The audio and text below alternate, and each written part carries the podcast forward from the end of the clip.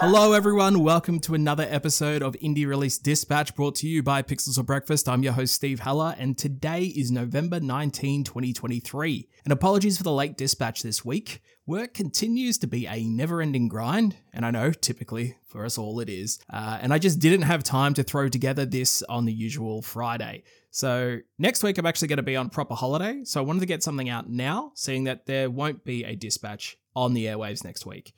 But I did manage to get some gaming done, even though work has been crazy. My beautiful doggo Arnie was getting a luxurious bubble bath at the groomers, so I sat in a 7 Eleven car park on the outskirts of Yokohama playing World of Horror on the Steam Deck.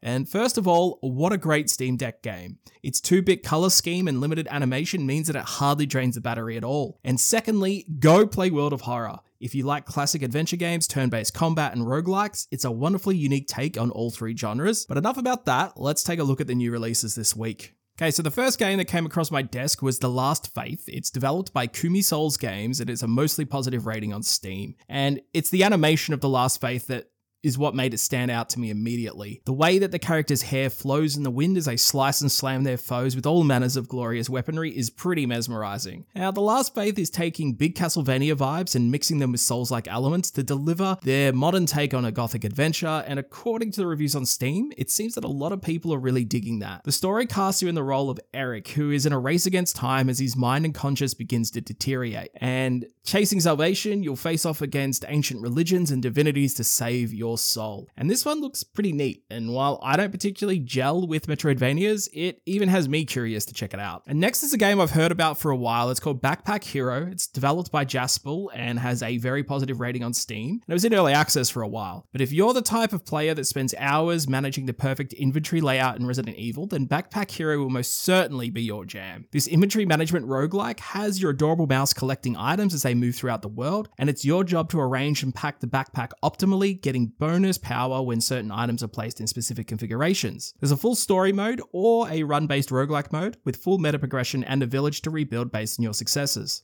As I said, this one's been in early access for a while, but it has hit 1.0 this week and is ready for a new influx of tiny adventurers. And keeping with the mouse theme, our next game is Small Saga, developed by Darya Noghani, has a very positive rating on Steam.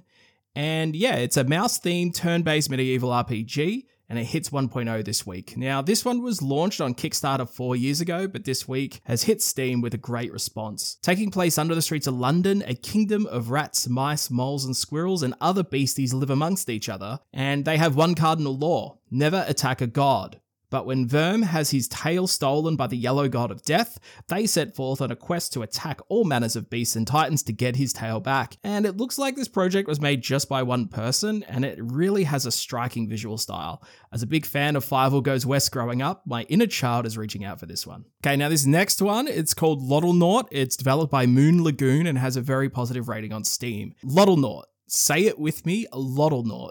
Doesn't it just have a really good mouthfeel? This chirpy, eco friendly adventure takes place on an alien planet called GUP 14, and it's your job as a Loddlenaut to explore, clean up the goop under the sea, recycle trash to craft new items and upgrades, and to befriend the friendly Loddles that inhabit the ocean. I'm really getting into this PlayStation 1 filter art style that we're seeing in a lot of games now, and I think that Loddlenaut is sharing a really good, environmentally focused gameplay message here, which makes it easy to recommend. If you enjoy games like Slime Rancher or Astroneer, this one could be worth considering. The last one on the list is American Arcadia. It's developed by Out of the Blue Games, which has a very positive rating on Steam. And the folks at Out of the Blue Games, they make really good stuff. Their first release was Call of the Sea, uh, you can check out our YouTube channel for some thoughts I shared about that game. Uh, and it was filled with memorable characters and really great lore. So when I found out that they were working on American Arcadia, it immediately shot up on my watch list. After a lengthy silence, the game has hit Steam this week and it tells its tale of Orwell's 1984 meets The Truman Show. You play as everyman Trevor Hills, who is simply enjoying his life as a mundane office clerk.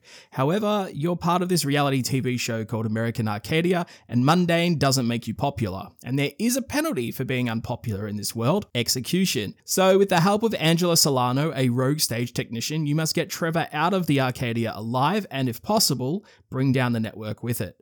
This one looks super up my alley, and I think for those of you who enjoy dystopian stories, it could be your pick of the week. Okay, and that's it for all the new games, but this week at Pixels for Breakfast, we reviewed The Invincible. Uh, the Invincible is a passable walking sim that has some really heady themes that it never really lets you examine too closely. I really wanted to like The Invincible more than I did, and some aspects of it really did strike a chord with me personally, but as a game, I find it a little hard to recommend to everyone. But if you are curious about a hard sci fi walking simulator, then please go to pixelsbreakfast.net and check out our review there. And as I said, there will be no indie release dispatch next week. I'm going to be on holiday in Shikoku with some friends, and I'm going to try and make it a rule to stay off my computer for most of the trip. I'm actually only packing my playdates, so I won't be getting much gaming done either, but I really need a break, so please stay tuned for the following week when the dispatch will be returning. So thanks for listening to this podcast as always. If you find this release dispatch useful, please share it with a friend. It's the only way we can keep on growing.